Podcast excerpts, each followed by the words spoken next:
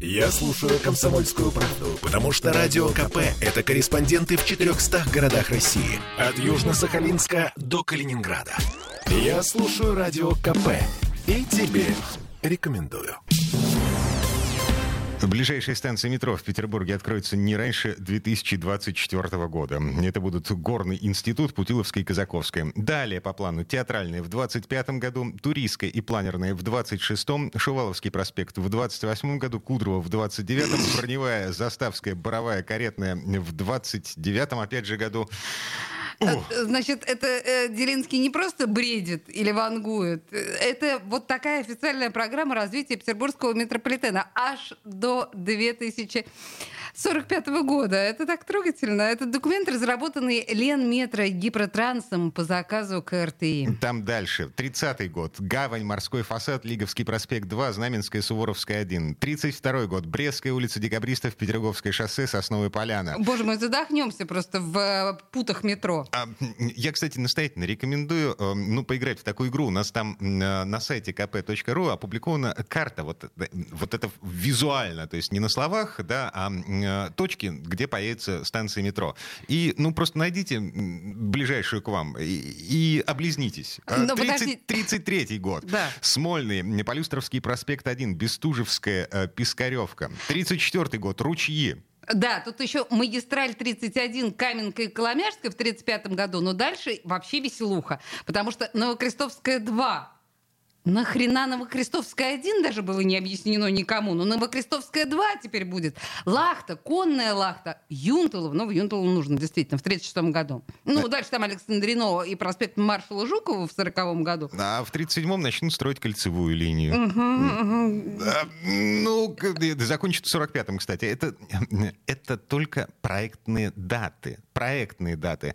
Что в реальности, э, ну просто мы видели много таких планов, э, давно уже живем на белом свете. И эти планы, ну в частности, обернулись банкротством метростроя, пшиком и транспортным коллапсом в районах массовой застройки. Мне нравится, что ты начал все-таки трезво смотреть на такие вещи. Ну, по крайней мере, приблизительно хотя бы понимая Мне мой скепсис. нравится теребить светлое будущее, заглядывать в светлое будущее и, ну так, примерно представлять себе, а вот, э, значит, до этого места я через 15 15 лет буду добираться на метро. А, через 50 лет ты будешь до этого места добираться на метро, но дай бог, чтобы ты дожил, э, Дим. Погоди. Что тебе сказать? Да, да, да, давай дадим слово историку метро, инженеру тоннеля строителю Дмитрию Графову, человек тоже трезво смотрящий на жизнь. Хорошо. А, Дмитрий?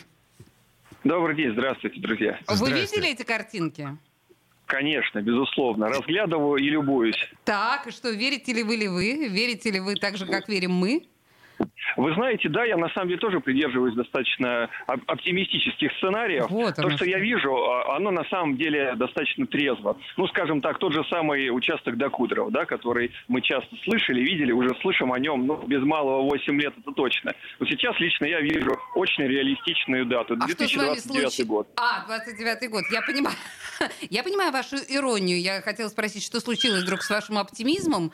Но да, 29 год достаточно далеко. С другой стороны, о том же самом горном институте, насколько я понимаю, мы слышали с 2010 года, ну или как минимум с 2012 года. Что-то ничего не происходит, да? Ладно, хватит, э, хватит об этом. Ладно, хватит. Давайте поговорим о том, во что все упирается. То есть почему это может состояться и почему это может накрыться медным тазом. Деньги, проектирование, административный ресурс для того, чтобы продавливать передачу земли под строительство станции.